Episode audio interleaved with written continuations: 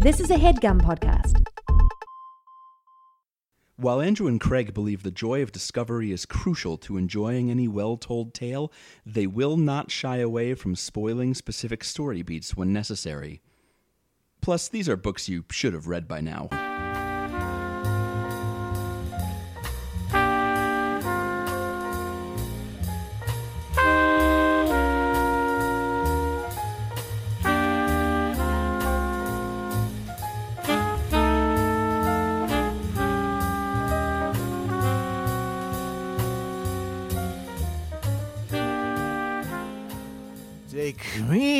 To the ball game. Take me out to the ball game. hey, Craig, you took me out to the the batting cages yesterday, and my arms and half my butt still hurt. Yeah, that's that's you used your butts, your bat swinging butt. My baseball muscles, Your baseball which muscles. is your the front half of both arms and part of my butt. Yep. When you you can see it when you watch closely when you're watching baseball, you can If see those like a heat map, yeah. those three muscles being engaged. Welcome to Overdue. It's a podcast about the books you've been meaning to read. My name is Craig. My name's Andrew, and that's why every baseball player has a weird half butt. They do well. We I think that that is why most baseball players have pronounced butts, and then Uh-huh. they probably do some other butt exercises so that because you don't want a lopsided butt. Because Yeah. I bet a bunch of rookies like they're they're kind of sitting diagonally for a little bit while Yeah. their butt muscles get built up. you gotta get ready for the big leagues. You, You, know, gotta get ready for those big league butts. you hit a couple dingers. You I should be proud of your half butt. uh, my the bat at several points during my allotted During your three- tenure? my three batches of 16 pitches my my bat did hit the ball several times Mm-hmm. Mm-hmm. i was not counting so i couldn't tell you what my average was Sure. was not good but Greater than z- zero. it wasn't nothing yeah Yeah, that's true. That's Mm-hmm. true. We had a good time. That was a surprise little trip I took you on. we were not expecting to do that No, susanna is convinced that you planned it the whole time but it's actually i don't re- i don't think that's how it went We were just a few blocks from there. Uh, but speaking of knocking one out of the park, we're going to do a podcast for y'all. Um, we're going to hit a home run with this week's book, Nosferatu. Nos4A2. i think it's just pronounced nosferatu Well, it's spelled N O S 4A2 by Joe Hill. And why why I think it's pronounced Nos- Nosferatu is that they they did change the name to Nosferatu in the UK, I think to account for differences in how that word would be pronounced over there. Oh. Like, hey, governor, did you read that Nosferatu? That's not real. Hello, you then. made all that up. I believe ducky. you. no, it's it's a real fact. They did change it. Yeah. Oh, okay. Don't let my accent the the fakeness of and badness of my accent color your perception of my true fact. Okay. Well, this uh, book by Joe Hill was recommended to us by Patreon donor Cindy. Uh, thank you for your longstanding support. It took us a while to get to this big hunkin' brick of a book. It's a big. It's like one of those big baseball butt books. A, yeah, if you swing this book, you're gonna hit a home run. Um, Andrew, who is Joe Hill? Joe Hill. Oh, this guy. He was born in 1972, and his real name, his full name, is Joe Hillstrom King. Mm. You might remember that name from this guy Stephen King or his Oh. mom Tabitha King because they're both authors. But uh, Stephen King is is his dad. Yeah. And yeah, he's that guy, Stephen King, who writes about evil clocks and clowns and horror fiction Okay. and is basically the dad of every horror writer. But he's literally Joe Hill's dad. He's had a lot of literary kids, and also I think two, and also two literal kids children named Joe Joe and Owen King. But uh who are both Joe- published authors. yeah, Joe Hill, who is who was named for the Swedish American uh, labor advocate, who's like a songwriter and cartoonist. Yes, the wobbly. um, in Yep. the in the early 1900s. Um, Joe Hill he he wrote under a pseudonym. I think partly because he didn't want to be like he he didn't want to be written off as a beneficiary of nepotism. Though, if, if your dad is like in publishing to the extent that Stephen King is. I gotta think that those those connections helped you at some point. But he also didn't want to draw direct comparisons with his dad right away. So his um his first novel came out in 2007, but he'd been writing for a while before that, and his identity as the as Joe King, son of Stephen King, did not become public until 2007. Yeah, like Variety broke it as a story, which just seems wild to me that like a magazine would reveal the to the world who you are. It's like Batman what- or Banksy or something. It's about the truth, man. Yeah. Have you ever seen a movie about journalism? Is that what the post was about? They figured out Yeah. who Banksy was. uh huh. I can't wait to see that one. That's the Um, post two. That's due oh. out, I think, in 2020. Yeah. The first one's about Watergate, and the second one's about Banksy. It's good. I buy that. Uh-huh. Uh, I do it's still think- Tom Hanks. Still Oh, Tom Hanks. weird. And and this one, Tom Hanks plays all the parts. like in Polar Express, but really it's just him and a bunch of. Do we think we find out at the end that Banksy actually is just Tom Hanks? And then he turns to the camera and he winks, and then credits. And then the film self destructs. I'm sorry to spoil this whole movie. Um, so Joe King, he writes novels, short stories, and comic books. His his main comic book claim to fame is the series called Lock, L O C K E and Key. Mm-hmm. mm-hmm. Sounds like a detective duo, but I think it's like time travel, supernatural, something, something. I didn't read a lot about it, but I, I believe it has been adapted for television, and it is well regarded. It is well own right. regarded. Yes. Uh, his first full length novel was Heart Shaped Box. He had another novel called Horns, which I think got made into a movie Yeah, in with 2014. Harry Potter in it. Hook 'em horns. Um, this That's what the reviews all said. good. This book was published in 2013 and is being developed into an AMC show starring Zachary Quinto, Save the Cheerleader, Save the World. Zachary And, Quinto.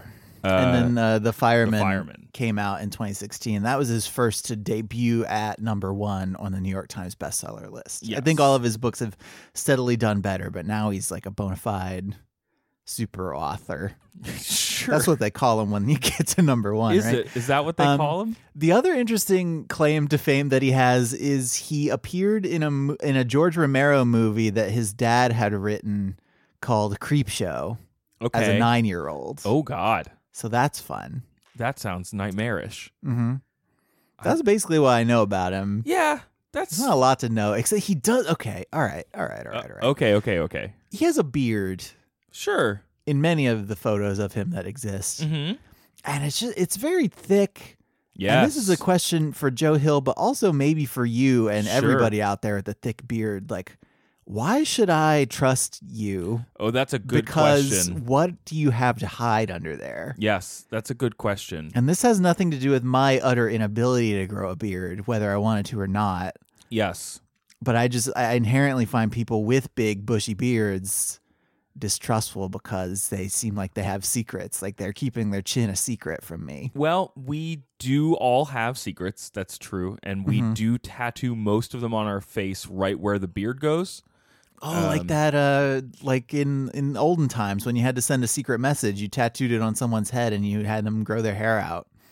Yes, That's real. That happened. Oh gosh. Yeah. I've never heard of that. It's terrifying. Yes, Yeah, we all do up. that. It's Actually, real. they Mhm. teach us that in beard school, um, which is actually really a pri- it's a prison, and the only way to get out is to tattoo secrets on your face and grow a beard, and then you go out into the world. So Mm-hmm. Yeah, you you, shouldn't shave it off trust us. again. It's Yeah. um, and his beard is something fierce though. It is uh.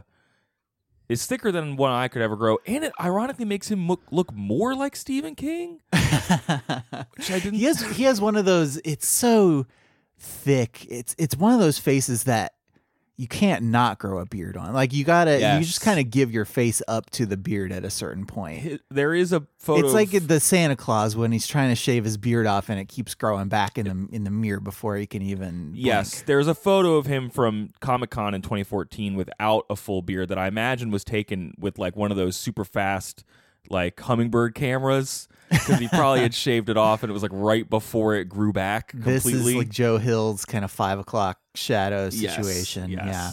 Um, so yeah, we will probably end up talking a lot about him vis-a-vis Stephen King fiction because as a lot of the reviews and interviews around this book point out, it it does draw some direct comparisons. Yeah, like he's he is inviting those comparisons, especially like I, I haven't read any of his any of his stuff, but based on an interview with him from around when this book came out, um, this was his first book where he was really making those links explicit and inviting the comparisons, both implicitly by like the structure and the length of the book Mhm, and the way it tells a story, and explicitly by referencing like Pennywise the clown. Yeah, you just make some references. Why not? Yeah, just drop it. Drop drop one of those in there. Uh, let's drop a quick ad break in here, Andrew, and then we'll talk about the book. Sounds good.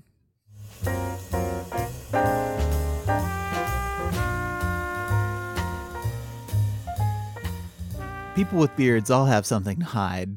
Yup. And I don't have a beard, so I just can't hide how much I love my Quip toothbrush. Really, tell me more. Okay, Quip is one of our sponsors this week. Um, they make a better electric toothbrush that's created by dentists and designers, and it was designed to make brushing your teeth more simple, affordable, and even enjoyable. So here's the deal with Quip it has these sensitive sonic vibrations that are gentle on sensitive gums because people brush too hard, and electric toothbrushes can be too abrasive. It has a built in two minute timer that pulses every 30 seconds to remind you when to switch sides. It's got a multi use cover that mounts to your mirror while you're at home and unmounts so you can stick it over the top of that guy when you go traveling. And uh, they can also deliver you new brush heads. Listen, whomst among us has not had an electric toothbrush head that we've used until it's literally disintegrated in our mouths? This doesn't happen with Quip because they deliver new brush heads on a dentist recommended schedule every three months for just $5. Here's one reason why I love Quip is I went to the dentist recently, right? Uh-huh. And you know how all dentists all the time are yelling at you They're no matter how good your teeth look? if they're not yelling, they're judging. right. But not only did I not have any cavities, but my dentist didn't say anything bad about my mouth this time. Okay. And I attribute that to my Quip toothbrush. so that's why I love Quip and why they're backed by over 20,000 dental professionals. Quip starts at just $25. And if you go to getquip.com slash overdue, you get your first refill pack for free with a Quip electric toothbrush. That's a $5 value. Your first refill pack free at getquip.com slash overdue. Go there today. Brush up your teeths.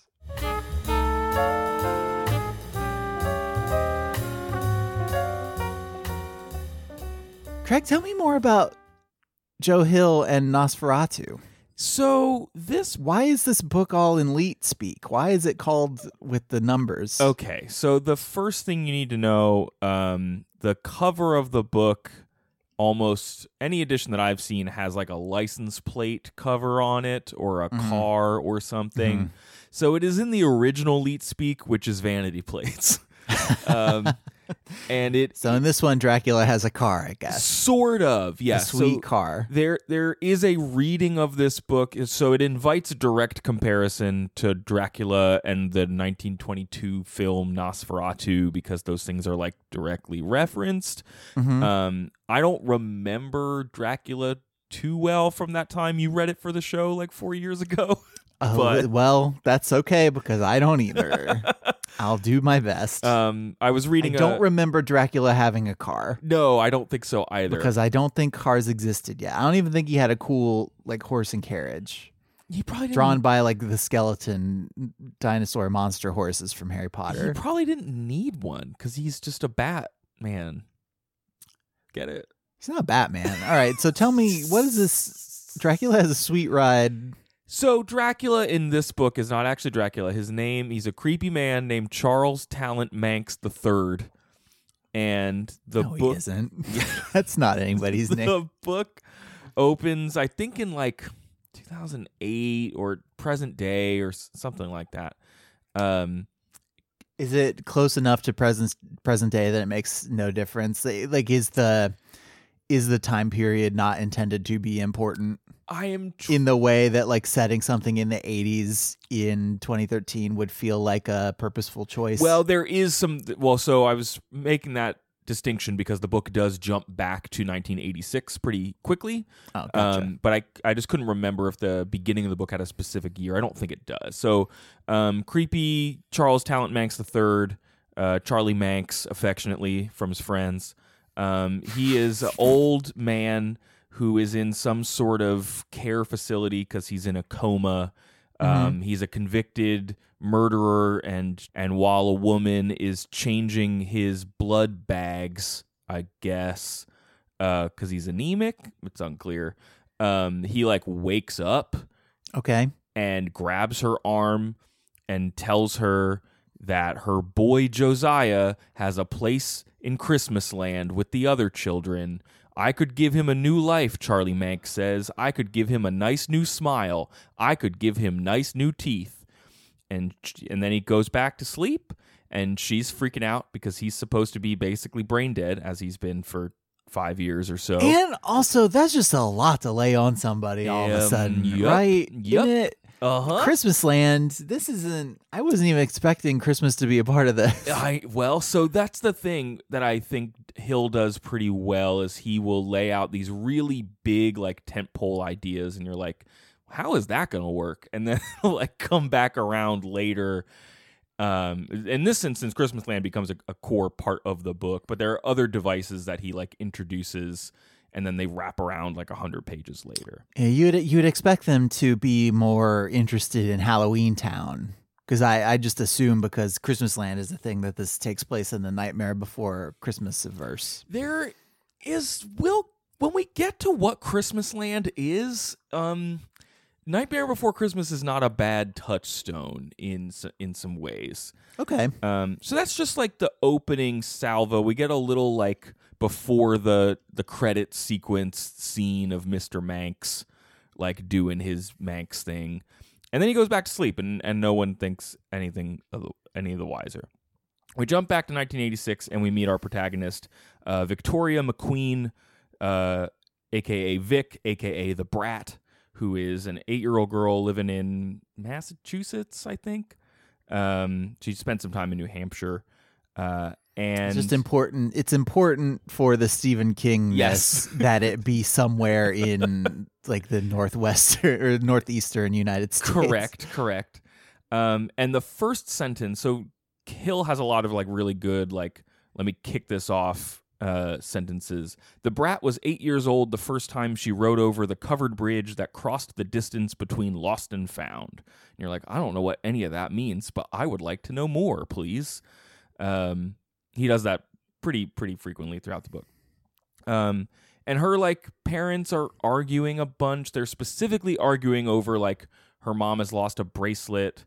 Her dad is uh, implying that she got too drunk and lost it, and she's implying that maybe it's because he's like sleeping, like stepping out on her. And so they seem like one that they have a really good solid relationship, Yeah. and two they are both singularly focused on the task of child rearing. Correct, correct. And Okay, she great. seems at this point you don't know much else about her, and you're like, okay, how is she handling this? She seems to be closer to her dad than to her mom. Um, her dad says something along the lines of like, "What an ur- ugly person you are inside, and I had a kid with you," which is just like, oh gosh. Oh no! Yes. And so she goes full on like kid movie kind of freak out like I got to get my bike and get out of here and she grabs her her Raleigh Tuff Burner bicycle um tough and this is and T U F F of course, and then she rides off and meets somebody who changes her life forever. sort of Okay. she rides her way to what is called the Shorter Way Bridge that goes over the Merrimack River it's this dilapidated bridge that is 70 years old. It's fallen apart. You're not supposed to go on it. There's a chain link fence in front of it. And she's just like, I gotta get out of here. I'm freaking out. I'm gonna go. I'm gonna ride my bike across the bridge. And she's thinking that she's like in her brain, she's wishing that she could find this bracelet and like diffuse this argument. And she's like really just willing that that was real. Sure. Um, because this takes place in the real world, she's also like, what if I was Knight Rider and we are like trying to get a microchip because she's an eight year old in a world where Knight Rider exists. Um, and she winds up going through this creepy bat filled bridge. And all of a sudden, on the other side, instead of being on the other side of the river, she is in an alley in the town near where the where they were at the lake up in New Hampshire, which is 45 minutes away. Wait, is it a covered bridge? It is a covered bridge. Okay, I just wonder about yes. the bat thing. Yes. All right. I know this Um, is not important. no, no. Well, there's like bats. well, bats yeah. are thematic. Okay, cool. Yeah. it is important. Um, and she like can't see the outside of the bridge when she's in it. So when she comes out the other side and she's actually an hour away from home, and she has a weird headache, and she wanders into this restaurant, and the dude at the counter recognizes her and is like, "Hey, oh, hey, yeah, your mom left this bracelet here," and she turns, she gets the bracelet and goes back around, and the bridge is literally like crammed into the alley in like a kind of timey wimey. Diagon Alley type Yes. situation. All right. except to kind of look at it makes you kind of sick and queasy because it doesn't make sense sort of way um, and so she learns that by riding her bike over this bridge she can find things that have been lost if she like thinks really hard she can go to the location where they are um, her dad tells her of course "Di- don't you remember that i as part of my job i blew up that bridge a couple years ago so she Did a pretty bad job. Well, of it. no. Dad. because she can basically bring the bridge into existence by sheer force of will.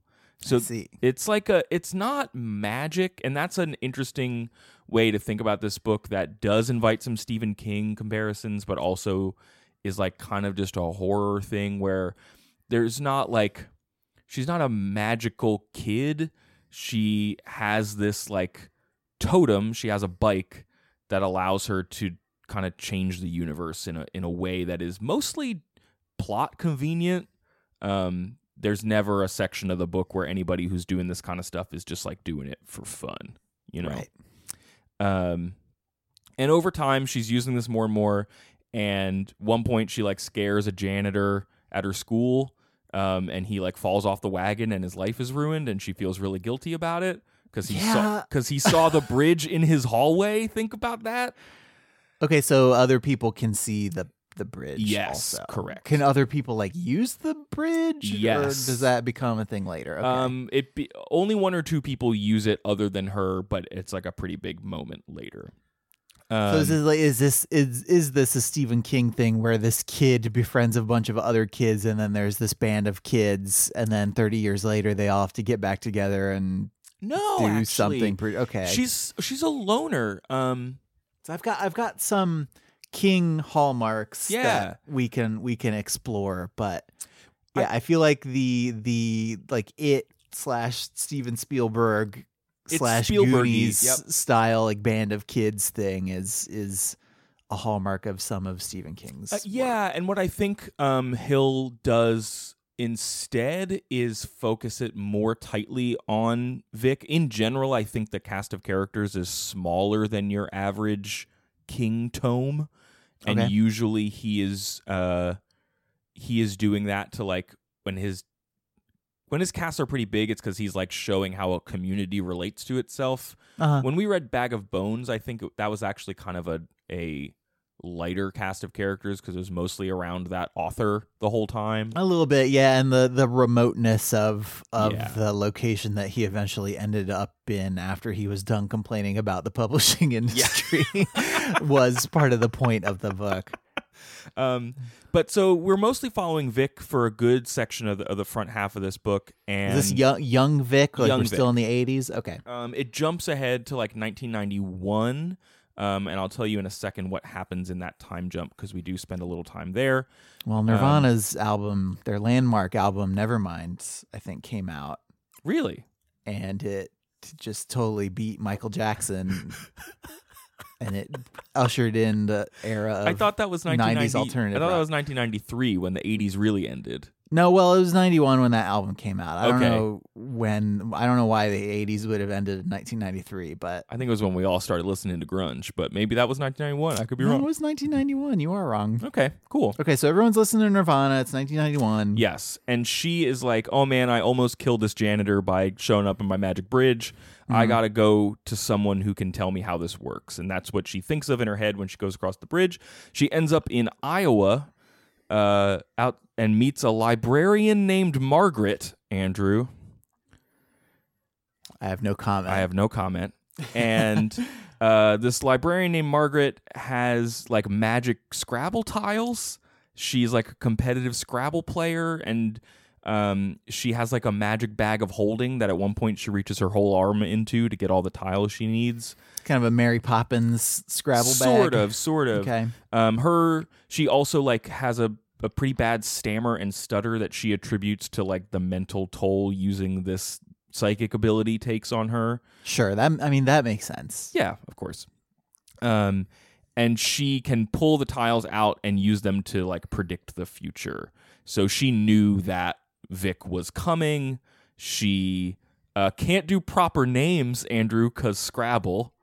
Uh, Oh, which is it beholden to the Scrabble rules? Yeah, which is cool. Can you challenge her? I don't. Think and if so. you fail the challenge, like you die. she doesn't does always this work. she doesn't always know what the words are going to be because like there's a section where it's just the letters come out and she has to like put them in the right order it's like reading Mm-hmm. tea leaves um, but that's why uh, vic having the nickname the brat which the da- which her dad gives her is like useful because maggie saw like the brat is coming or something in her scrabble letters So you would see that and you would wonder, like, oh, are we gonna have a good cookout? Gonna get some brats?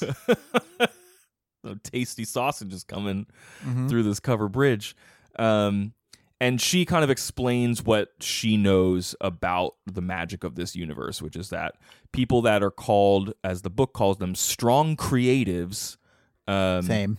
can uh, use a knife or whatever, like Scrabble tiles, your bike, whatever, to cut the stitches between the two worlds. And the two worlds are the real world, which sucks because it's the 90s, reality Right. bites, and uh, the world that everyone lives inside their own head. Um, a thing that the book calls an inscape or a world of thought where every idea is a fact. And so these like Silicon Valley. a little bit. um, I was doing a little bit of research. Apparently, there's a like chapter in this book where he just drops a poem by this dude named Gerard Manley Hopkins, which is the most 19th century English poet name I've ever heard. Um, and he apparently People should be ma- named Manly now. that's true. More bring people bring Manly back. Bring Manly back. name. Mhm. um he wrote a bunch of poetry that was about this idea of each person and each thing having like a singular essence and he used the word inscape a bunch so like that's sort of where hill is getting this idea so someone else has an inscape andrew and that is our good friend charles talent manx iii driver of the rolls-royce wraith which is a 1938 car that only like 500 of them exist Mhm. and it has the license plate Nosferatu.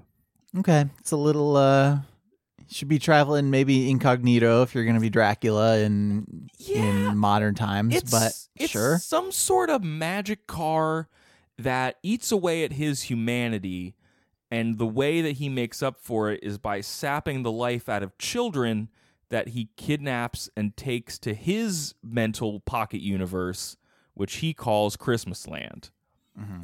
Um, and that's uh that's how Teslas work.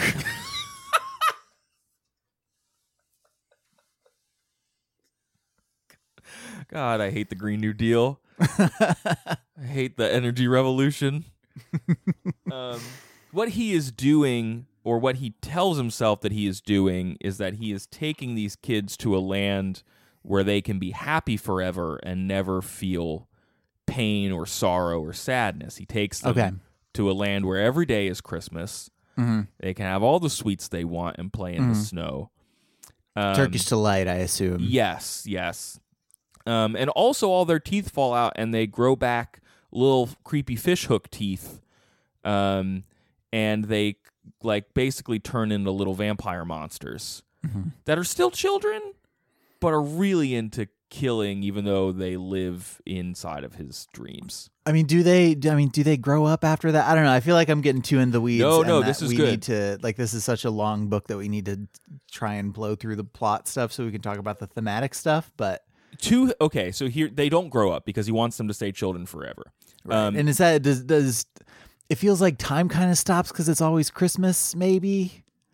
Oh yeah, they're just in this magical world that is in his head. He has full Okay. control over this universe. All right. Um, and they have ceased to exist in the real world. yes. So the Okay. the chapters that I kind of skipped over are he recruits this guy named Bing Partridge. Hey, Bing. um, who we who is like okay, Minx and Minx Manx Manx and Bing um have problems. This is my favorite lawyer show Manx and on Bing, TBS Superstation.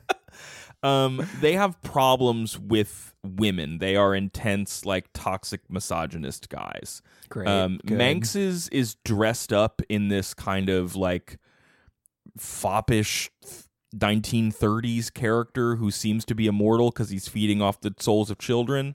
Mhm. Um, Bing is like a 40 something year old simpleton, and like that isn't a trope I'd love. Um, it's used to decent effect here, and I think for the most part he'll like eschews it being like too gross.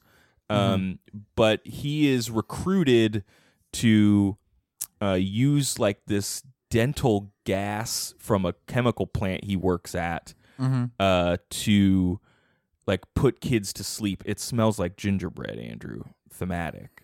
That's yeah, that's cool. Um, and Bing really wants to go to Christmas Land because I guess he was abused as a kid, and so he never really recovered from it. He may or may not have killed his parents, and he answers an ad in like a bra magazine called Spicy Menace. Um, Joe Hill is a really good penchant for naming things.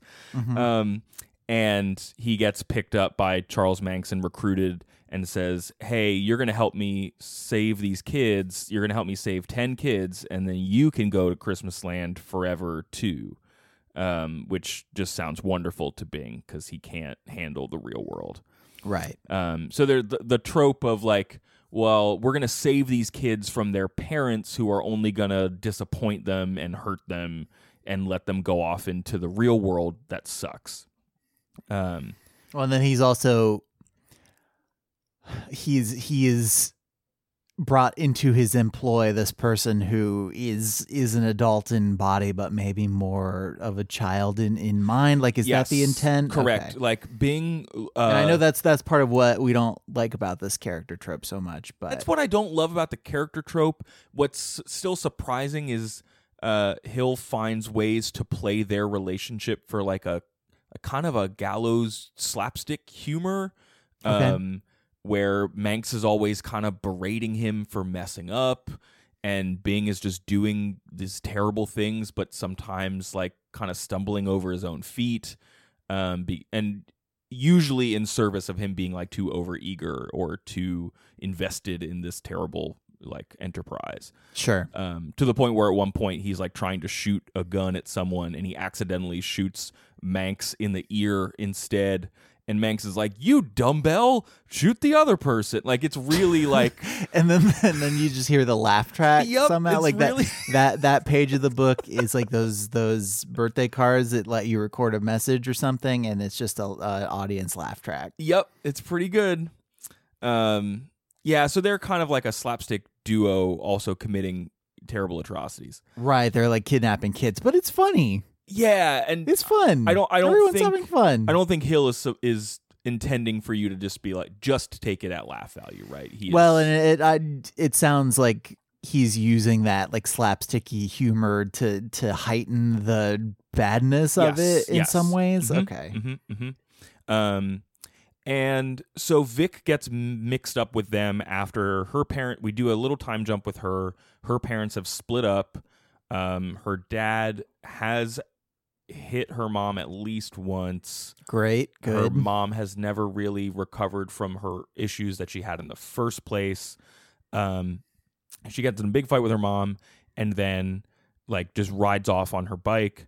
Um, at this point, she knows that Manx exists because Maggie told her about him, but in a like, don't ever find him, in a like, I shouldn't have told you about this guy sort of way. sure uh-huh So Vic is like, nah, you know what? Life sucks. I am going to go find this guy because I'm going to show my mom what happens when I get into trouble or whatever. Well, she goes over the bridge and ends up uh, in Colorado, where Manx's headquarters, the Sleigh House, is, Andrew, a double pun of Playhouse and Santa's Sleigh. And maybe the words and also like slaying, Yes, like and- killing. yeah, it's sort of, I guess a triple pun if you want. Triple threat. Oh, yeah. um, and she sees a kid in the back of his Rolls Royce in the garage, and she goes in to try and save him. And he's got these creepy fishhook teeth, and he's drained of all color. And when he grabs her by the arm, it's like that kind of cold that burns you. Um, and she tries to get away from him. She Yeah. has to run away from Manx. Manx tries to burn the house down to trap her in it. She does escape. Um, and she gets hooked up with this guy, Lou Carmody, who uh, is riding by on a motorcycle. And she's like, help. It, like, literally, she just like runs into the road and is like, you got to help me. There's a crazy guy out there. Um, and there's this big climactic gas station fight scene where um, they do capture Manx um, she has to explain to the cops that he like abducted her and took her across state lines or whatever, which is totally not true. Um, because she at this point only believes that the bridge exists when she's using it, but her brain has started attempting to reconcile it with reality that maybe it's not real. Maybe it's like visions or hallucinations or bad dreams um, because it actually hurts to think about and doesn't quite make sense. Um, Okay. so after she is with, uh, after they capture Manx and he is put in jail and then later goes into a coma because he can't feed on kids to stay alive. Um, we We've all been there, man. uh, we do a time jump to 2001, I think, first. And she's had a kid with Lou. She's living with him. She's gone through some therapy that has kind of attempted to convince her that the bridge is not real um, and that Manx, like, you know, assaulted her and captured her and stuff, which is not Mm-hmm. Coming up with with mundane explanations. explanations for the things that have happened. Yes, okay. yes. Um, and she starts having like what she isn't sure or not are hallucinations, where kids from Christmas Land call her on the phone and complain that she took Manx away from them, and that she's a bad mom for not letting her son Wayne come to Christmasland. And she slowly starts to lose her mind because this is you know too much and she doesn't really understand it Sure. um, and that ultimately leads to her and Lou like falling out when she tries to burn all the phones in their house in the oven and burns their house down. Um, Not not ideal. not sounds like. Uh-huh. ideal, no. Um, and we do another time jump where she is trying to reconnect with Wayne over a over a long summer um, after her mom has passed, and she's living in her mom's house back in New England because it's a Stephen King book. Mhm. Um, and Manx is back. He he dies briefly, and he comes back to life. Right, because he's a Dracula. Well, not just because he's a Dracula, also because he's a Voldemort, sort of. So after You could be a Dracula and a Voldemort. So imagine this, Andrew. You're like a guy. dual like dual classing. he's a level ten Dracula and a level fifteen Voldemort. Whoa. Um, when he gets arrested, they take his fancy magic car, right? Mhm. They impound it with the FBI, and then they and then sell they it. sell it at a police auction. Yes. And then a dude in Indiana buys it and refurbishes it. But that means taking it all the way apart. And for the period of time where he has taken the engine out of the car, Manx Mm-hmm. dies. oh no. Okay, so he's tied explicitly to his car. yes. So if you ever got in a fender bender, Manx's like wrist would break or something. Possibly. Possibly. Okay, with I'm not sure how it, That how goes close the bond Yes. between between being and car is is Um, meant to be taken. But then the guy puts it ba- all back together. Manx comes back to life, finds Bing part Bing Partridge again. Is that his name? Yeah, those are know. Mm-hmm. those are two Christmas things: Bing Crosby and Partridge in a Pear Tree. That sounds like his name. sure. Um, and he sets out on a mission to get uh, Victoria Vic, um, get revenge on her because he almost killed her and or she almost killed him and took him away from Christmas Land, and he's going to take her son to Christmas Land. Um, and that's like the big conflict for the second, like an, the explicit conflict for the second half of the book. Notice how we're only halfway through the book, and I won't yeah, no, go. I've noticed. I won't go beat by beat through the rest because at this after that it kind of shifts to a pretty straightforward like he gets her kid and starts trying to take him to Christmas land. She has to defeat Bing, um, convince the cops that she is not crazy or run away from them, um, reconnect with her dad, try to salvage her relationship with Lou. Um, ultimately ends up using a sick motorcycle to use the bridge again. Um, and then like attempt to defeat uh Manx in Christmas Land, which is wild. Okay, that sounds complicated. It's yeah, and it takes a while. Um, and there's like there's sections that are more actiony than others. I think this the scenes that are outright action and, and violence, and to some extent horror at times, play pretty well because Hill is not doing like torture porn stuff. Like as reprehensible as these people are, most of the most of the worst stuff that they do is off screen. Like Bing is um when they are taking the kids to Christmas land, he has like awful free reign to do what he wants with the parents, which usually involves like dissolving their bodies and stuff. Um, but that happens all off screen. Um, or off page or whatever noun whatever thing you want to use. Yeah, so that torture porn thing is is interesting because it's uh it's something that that Hill brought up in that interview that we referenced earlier, the one he did with the, The- uh, AV Club, yes, I yes. think in in 2013. Um, and he's I'll just read the, the the quote from him directly, and you can tell me how it fits into the story. Um, I've always detested when horror in the late 90s turned into torture porn, into stuff that was cheerfully getting off on shoving someone moderately unlikable or on shoving moderately unlikable protagonists into degrading situations that would end in the most violent way you could imagine. I assume he's talking about what, like the Know What You Did Last Summer Yes. or or the um Scream. what's that one what's that Well- one where they like see their future death briefly and then they Oh, die it Um, Final Destination. It's Yeah, yeah, there you go. It's Final Destination. It's Saw. It's those Hostel movies. oh jesus Um, yeah Where the like there isn't even really a protagonist. There's like the villain that you care about. you just about. get a bunch of like horny teens who you don't care about and then they all one by one are picked off by this villain who ultimately is the person who lasts through the entire Yes. franchise if there is a franchise and I'm I'm not. Um, a- I've always thought uh, Oh, this is not me again. This is Hill again. I've always thought those situations failed at accomplishing the aims of horror because successful horror is all about empathy. You have to really care about that lead character and root for her to feel like she has a soul worth rooting for. And then when she's in trouble, you go through it with her. Yes, yes, yes, yes. So the the big fight scene that I will probably be thinking about a lot whenever I think about this book is what I do. It's the moment where they capture her son Wayne.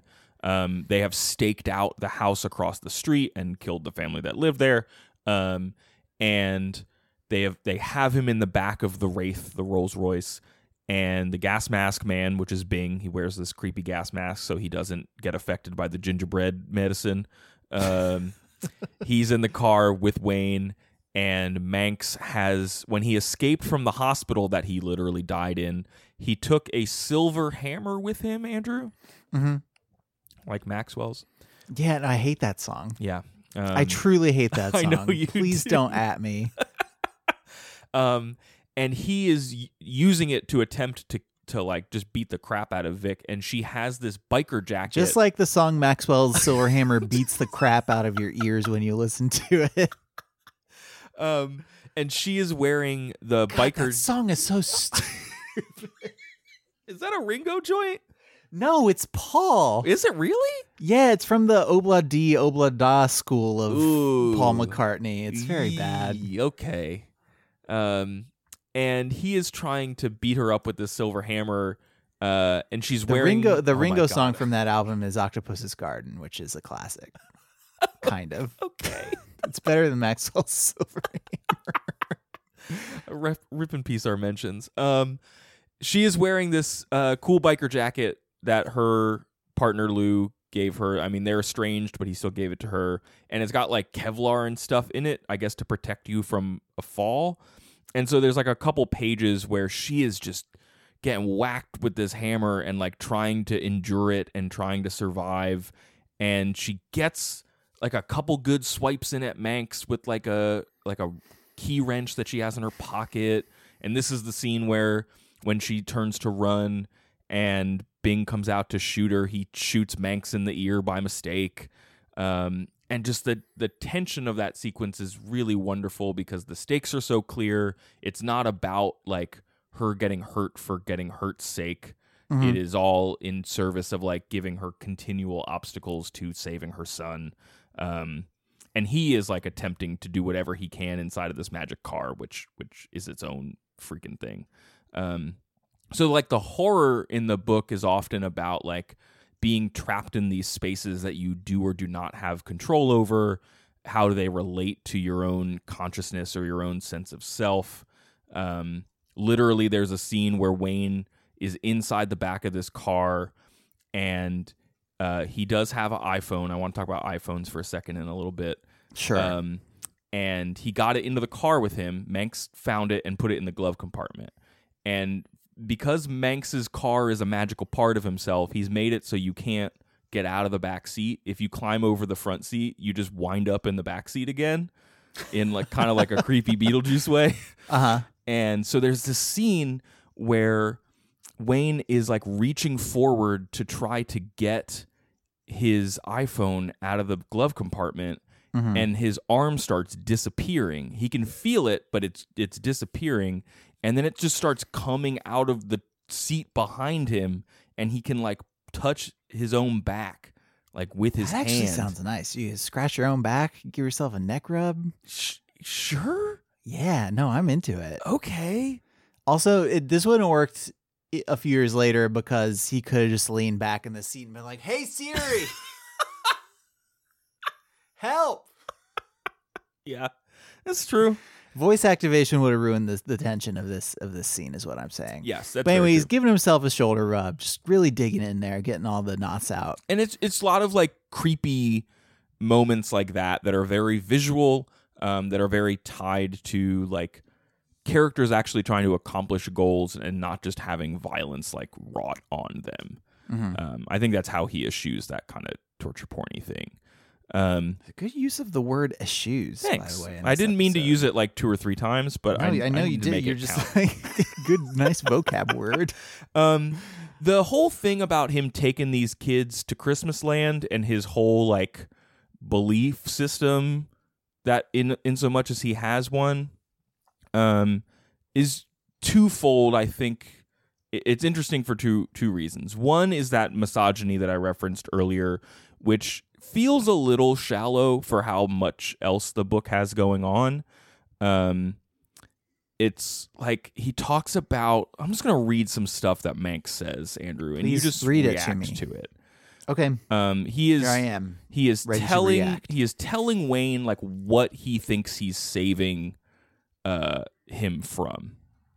All the happiest times of my life were times when I was free of the feminine influence, when I didn't have to make accommodations. Men spend most of their lives being passed from woman to woman and being pressed into service for them. You cannot imagine the life I have saved you from. Men cannot stop thinking about women, and women are aware of this. They take advantage of it. They set terms, same as your mother sets terms before you come to dinner. If you don't clean your room, change your shirt, wash your hands, you aren't allowed to sit at, the dinner table. Most men figure they are worth something if they can meet the terms a woman sets for them. It provides them with their sense of value. But when you take a woman out of the picture, a man can get a little quiet inside. When there's no one to bargain with except for yourself and other men, you can figure yourself out. And then he calls everyone cucks. Probably. It's Are you really reading? Are you reading? Are you are you reading me an entry from Nosferatu, the Joe Hill book, or are you on Reddit? I, I know. Reading me a Reddit. A are re- you a re- red Are you reading me a Reddit right now? it's pretty wild and uh, he's like this character who's who's supposed to be like 115 years old so like there's like a datedness to it on purpose in the sense that like there's like a traditional gender role thing he like well, and and maybe I, I guess it's this is still a couple years before like the the Gamergate Yes. stuff and and and the real I don't know, like the the, the, immediacy of, of this particular like line of argument among young men. But like I, I assume that the datedness of it is meant to poke fun at the people who in the here and now think this kind of thing. Is I think so, and it's and it's supposed to be menacing in a way too. Like he, um, he's not exclusively like taking boys to to Christmas Land or anything, um, but he does seem to have a, uh, not seem he has an explicitly dim view of women, um, and that all gets centered on Vic in the in the action of the book. I Well, do. so it, yeah, go ahead. I do think then I have though. a question. So the so the thing about Christmas Land where he's taking them to a land where there's no pain and there's no sorrow and no one can disappoint you.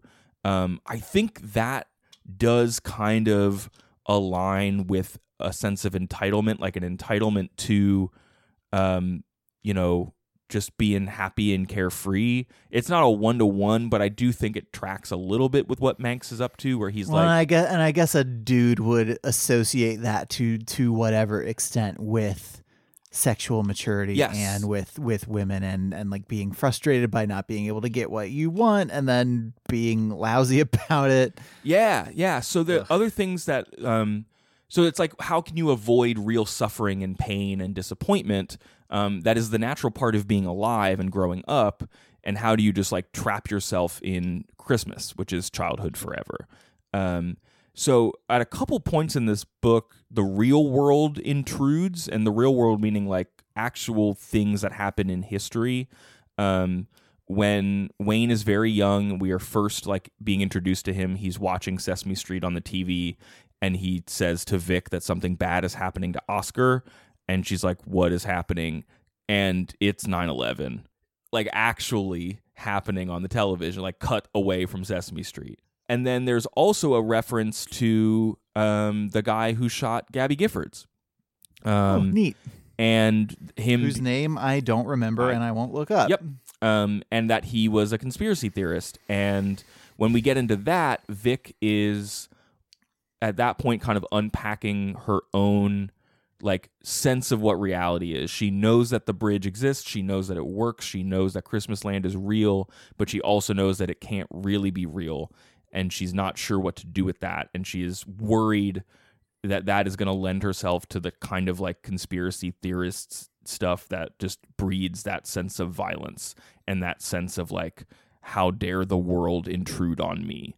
Um because if this if an inscape if the thing like the bridge or christmas land or the bag with the scrabble tiles is like your inner world that is an essence of yourself um the the bad version of that is like weaponizing that and using it to protect yourself from the world around you Okay. um, which i think is what manx is doing and he just happens to need to suck the life out of kids so that he can keep doing it I think Um, we've missed an opportunity to call him the Christmas creep. he is the Christmas creep. that's true. Um, and so yeah, that's that's. I was wondering when I was reading the book, like why there's just these couple of touchstones from the real world, and I think it's because like people are supposed to grow up, bad things are supposed to happen. Um, that's okay. It's you don't have control over it, and like this book is about people trying to exert their will on the world and the, and how that can go badly. Okay. Um, let's talk about magic iPhones real quick, Andrew, because this digital. Well, okay. So before Oh, we talk sorry. about magic iPhones, I did want to want to ask you because we, we got into it a little bit with some of the like red pill Mm, language mhm, that mhm. that is being used. But how does cause so so a male author writing a female protagonist can feel bad sometimes. I think that's fair to say. yeah, How does that feel? Because reading Hill talking in this this AV Club interview, it does sound like he tried really hard to be like thoughtful about about the portrayal yes, of Vic here, but I would. I don't know how's it how's it feel when you're reading it. As a dude reading it, it feels better than uh, p- plenty of other books. Um, okay, cool. Vic is singular in herself. I think she uh you encounter her at such different ages, but they do all feel like the same person. Um she really wants to connect. She's someone who has trouble connecting and maintaining relationships, which is like relevant to what is happening to her in the book, but also then just becomes a personality trait. And so, more than anything else, she is just someone who's trying to hold it together, which almost I think anyone can identify with in some way. Sure. Um, and she really loves Lou and she loves her kid, but she doesn't really know how to act on those feelings.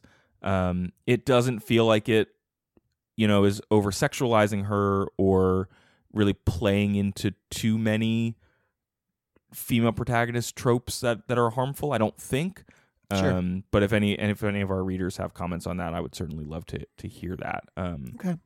yeah, it feels like she she's like a like a biker chick, but not like but not in any sort of stereotype. not like way in a not like in a cool girl way. no, she's like she's kind of a punk and she's kind of a wastoid and a at time like Nineties kid. yeah, We'll she's get- a we'll- '90s we'll kid this in, a way that feels very authentic because I Mhm. I can Joe was probably like what he would have just been in his 20s in the 90s I think. Um, so it seems like he's he's drawing on on real material. one of that there. one of them Gen X archetypes. Yes, yes. Um, so the thing I was not prepared for in the the modern world of this book was just a little moment of digital haunting, and this will this will take us out. I think This is the iPhone thing. Yes. So, like I said, Wayne gets kidnapped. He gets taken into uh, the Wraith with uh, the Christmas creep, and he has his iPhone with him. He does manage to quickly call his dad, which is how Lou gets roped back into the rest of the plot. And uh, he ha- he has his iPhone in the car. And when the cops finally show up and the FBI is working to figure out whether or not Vic is like telling the truth that this man who's supposed to be dead stole her son and she has a history of what has been diagnosed as mental illness so they think that she might have just like killed her kid of course. kind of broken from reality Great. they run find my iphone on the kid's iphone andrew Mm-hmm. and instead of seeing a normal like Google map or Apple map, which is inferior to Google Maps, they see uh, the St. Nick Parkway and they see like a mushed up United States that's labeled the United Inscapes of America. And Cape Cod is the size of Florida, and the Rockies are humongous. And there's all sorts, and this is where he has all the references to like other books of his or uh, references to Pennywise and to like Lovecraft and stuff. And it's a map of these creepy mind places that exist in the world. Yeah, Google's just sending cars everywhere these days, huh? It was like it's like when Google does like a Pac-Man day and all of a sudden you can just like drive Pac-Man on Google Maps or Mhm. something or the Santa tracker, or the Santa tracker. Um That's appropriate because Christmas, the Christmas thing. Yes, and I just don't know. Like, I'm not as well versed in modern horror movies that maybe that have existed like post social media. I feel like there are a couple that have come out that are like, if you get unfriended, you die or something. Like, I don't really know how. The only thing I can think of right now is that that show on I think CBS where God friends somebody That's on Facebook horror and then helps show, them though. solve mysteries. No, but it's it's a what's the horror version of the show God friended me is the question I'm asking, I guess. it's called God unfriended me. That'd be horrible. Ooh, uh-oh. Ooh, God blocked me is what it would be actually. God swiped right on me. Um, yeah, that was just a fun little nugget that they actually never come back to, uh, but just alludes to the larger weirdness of the universe. Um, and in a couple interviews, Hill has kind of said that he really likes this inscape idea, and he isn't meaning to like make an explicit like Stephen King Jr. verse. He's kind of doing it as a goof and a lark, um, but it does unify his approach to like kind of character based magical horror stuff. Okay. Um, I do think th- throwing a throwing a casual link in there without building it up or, or like making it really like internally fictionally consistent and reliable is very King esque because because m- many of King's books reuse characters or thematic elements or locations to create a sense of continuity without ever getting explicitly serialized. Yes. So you've got a like you've got a lot of stuff that references Derry Maine. You've got a lot of you know small references to to like the it stuff that that happens in in different books and yeah it's it's it's there as kind of an easter egg for the reader but it's not so much meant to build up this internally consistent universe that then King goes back to and makes sure to to like Yes. reference again in, in future books. yeah, that's true. It's not a it's not you don't get a like a King cinematic universe effect. God, I it's just hope kind not. of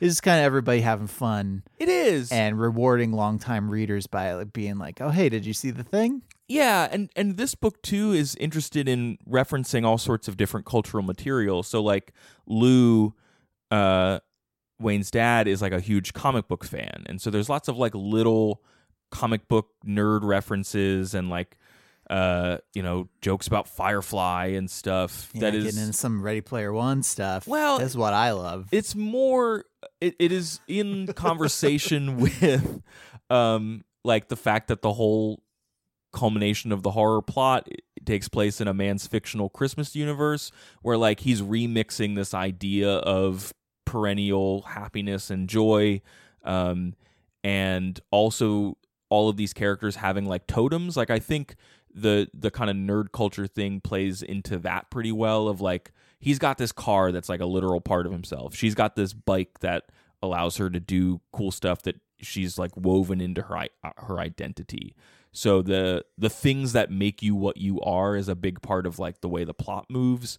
And to have the book reference all of these little like character like interests and also reference like Joe Hill's own like little literary lineage is kind of neat because that's like I guess like part of his inscape in a way. Um, yeah, it's fun. It doesn't. I don't. It does. It never distracts when he's doing those references. It's more just like oh that. Oh yeah, this is in our real world, which makes it weirder when he goes into the creepy vampire Christmas world. Sure. And that's something that King does pretty extensively is is starts with a more realistic or mundane setting and then builds to the the weirdness and the supernaturalness and it just heightens that contrast between the two of them. Yeah, it's it's good, and it has a it has a good little satisfying epilogue, um, that kind of closes the book on on Wayne, uh, which is good. Um, the the ending action sequence is a little nuts, and I don't. Okay. it's just a little over the top, uh, and I would be very interested to see how AMC pulls that one off, uh, my friends. Um, but yeah, that's the book. okay. I There was you go. I was unnerved many times. If if folks are wondering if it's like a spooky book, I was reading it late at night, and there were times where I had stuff I couldn't get out of my head. It wasn't like Mhm. like oh god, because it's a book, I can put it down. But it was stuff. That I'm- was, I'm going to be thinking about recursive back massages, like Mm. self back rubs for a long time. that's everyone should. Everyone should figure out how to do it. Yeah. Um, if you have figured out how to do the recursive back rub and you want to tell us where we can learn, um, send us an email at overduepod at gmail.com um, or hit us up online using twitter.com slash overduepod or facebook.com slash overduepod. Thanks to folks reaching out to us this week, including Derek, uh, Humana, Danielle, Bree, Marie, Jill, Tom, Gloria, um, Natalie, Kelly, and Craig are three folks who reached out specifically in response to Orson Scott Card and Mormonism and not it's not a monolith and We did we did have several we had several people be like, "Hey, like not all not all Mormons." in you some know? very in some very which is like, fair. helpful like educational ways um Right, and I think I think that many most religions contain multiple interpretations or multiple viewpoints, and so I don't I don't think we ever explicitly said, you know, Card believes what all Mormons believe. No, but we it- did a- If yeah. you know, it, we we should say that explicitly now Yes. because we didn't say it before. Yeah. That's that's not true. like he is, he is. He also happens to be a, an older straight white fella, and that comes with its own baggage. I think, regardless of your of your faith. Yeah. So Um, Andrew, if folks want to know more about the show, where should they go? They should go to overduepodcast.com, which is an internet website. Up there, we have links to Apple Podcasts, Google Play, RSS, our Patreon page, patreon.com slash overduepod. Um, uh, our headgum, our podcast network, haven't mentioned them in a while. Thanks to them for all they do. Um, and then I wanted to highlight, we don't have a link up there now, though I keep intending to add one to our Goodreads group, which I periodically forget exists, but then I go and people are having really interesting conversations. So search for Overdue on Goodreads and um, you know, go go join the join the conversation, just see what people are talking about. Yeah. Throw your own voice in the mix. Yeah. Uh next week we are well, I am reading something that I'm not going to tell you what it is. We have it listed on the schedule as like a what, like secret mystery book. Yep. And people are making a lot of guesses, and nobody has come anywhere close yet. So keep guessing, and I wonder if anyone gets there, but I bet you don't. The rest of our March schedule, I'm trying to find it because it's. I've got it. Do you you- got it? Uh, March 18th, Craig will be reading Breakfast at Tiffany's by Truman Capote. And I assume we'll be talking about the song a whole lot. Mm-hmm. Um, and then March 25th, I'll be reading Columbus Day by Craig Alanson. And then by the end of the month, got another bonus episode um, in our Stop Homer Time Odyssey on the book The Odyssey. Uh, that'll cover books books 20 and 23. We're coming in on the end of it. And we're planning some other fun stuff to to end that and then to follow it up with with another thing. So uh cool. Yeah, that's that. Good. All right. All right, everybody. Thank you so much for listening, as always. And until we talk to you next time, try to be happy.